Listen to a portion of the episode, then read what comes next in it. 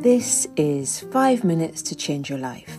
My name is Joanne Mallon. I'm an author and coach. I love helping people to make wee changes that make a massive difference in their lives. Give me five minutes of your time today. Just might change your life. Hey there, how you doing? So I saw a really good film at the weekend. Actually, I saw two, come to think of it, because I also went to see the new John Wick film. That was great. I really enjoyed it. If you want to see a bunch of fellas blattering each other for three hours in a series of lovely locations, take yourself along to see John Wick 4. But, you know, load up on snacks before you go because it really is an extremely long film. Anyway, the other film that I saw that's probably a wee bit more relevant to talk about here was called 3000 Years of Longing. It stars Tilda Swinton as a quirky, kind of isolated academic, and Idris Elba as the genie who emerges from a bottle to give her three wishes. And no, you're not allowed to just wish for a million more wishes. They made that very clear. But the dialogue of the film soon shifted into talking about your heart's desire. Because that was really what was being asked within this offer of three wishes. What is your heart's desire? Now, at this point in the film, I slightly drifted off because, well, you know, it was Friday night, I'd had the wine, the chocolate peanuts, but I started thinking if I had three wishes to play with, what would I ask for? And what does that say about me? So, what actually is my heart's desire right now? It's an interesting thing to, think about.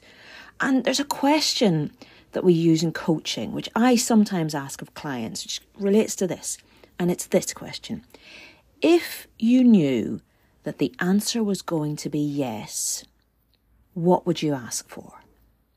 If you knew that the answer was going to be yes, what would you ask for? Now, I've asked that question many times of coaching clients, and it really gets to the heart of what people want as opposed to what they think they should want, which is something else entirely. Another question along the same lines I sometimes ask, just another way to approach it is if you were to get an email right now offering you the best next project for you to work on, what would it say? So, this question is kind of like offering a wish, but more rooted in the real world. Because people I find are often so shy of naming the thing that they truly want, their heart's desire. I think this is probably related to self esteem, believing that you're worth it, believing that you're worth that thing that you want. But the danger is that if you're not clear on what it is that you want, how do you ever stand a hope of getting it? And remember that if your instinct is that you want a particular thing, that might not be about the thing itself, but rather what that thing represents and how you think you will be changed when you have that thing. So, how it'll change you as a person. So, you might say, Yeah, I'll wish for a million pounds. But if you look beneath that, think about what that represents. Maybe that's more about feeling secure or feeling that you're worth it, feeling that you have value. And once you've identified what it is that's really at the heart of your wish, then you can look for easier ways to get it. So, what else could help you feel secure? What else could help you feel valued? So, I'm giving you this one wish today. And here it is.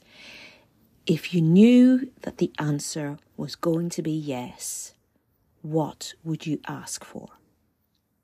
Think about that for a wee bit. And then the supplementary thing to ask yourself is what is that really all about? What does that tell me about how I'm feeling now? So let me know how you get on with that. Tell me where it takes you. Come and see me on social media. The links are in the show notes as ever, and a bunch of other links as well. So do have a wee squiz at those, and I'll talk to you soon.